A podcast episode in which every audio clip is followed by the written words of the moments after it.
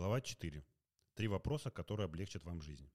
В топ-10 вопросов, которые я получаю постоянно, входит следующий. Я купил акции, они упали. Что мне делать?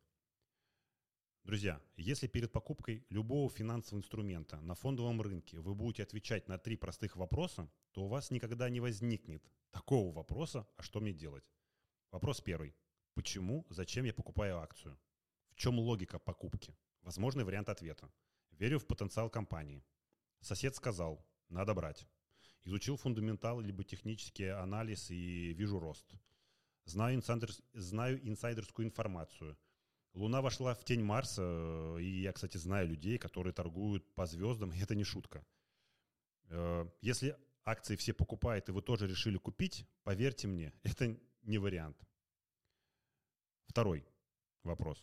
Когда я продам акцию? Когда у вас есть ответ на первый вопрос, то пора ответить и на второй вопрос. Купив акцию, вы хотя бы должны держать в голове, при достижении какой цены или при каких событиях вы ее продадите. Она вырастет на 2%, 3%, 5%, 10 долларов, 15 долларов. Или через неделю вы для себя решите, э, смотря на, на ее цену, когда вы ее продадите. Такое тоже может быть. Ну и, собственно говоря, самый важный, третий вопрос, на который 90% новичков почему-то не хотят думать и не хотят э, держать ответ. Что будет, если цена будет падать?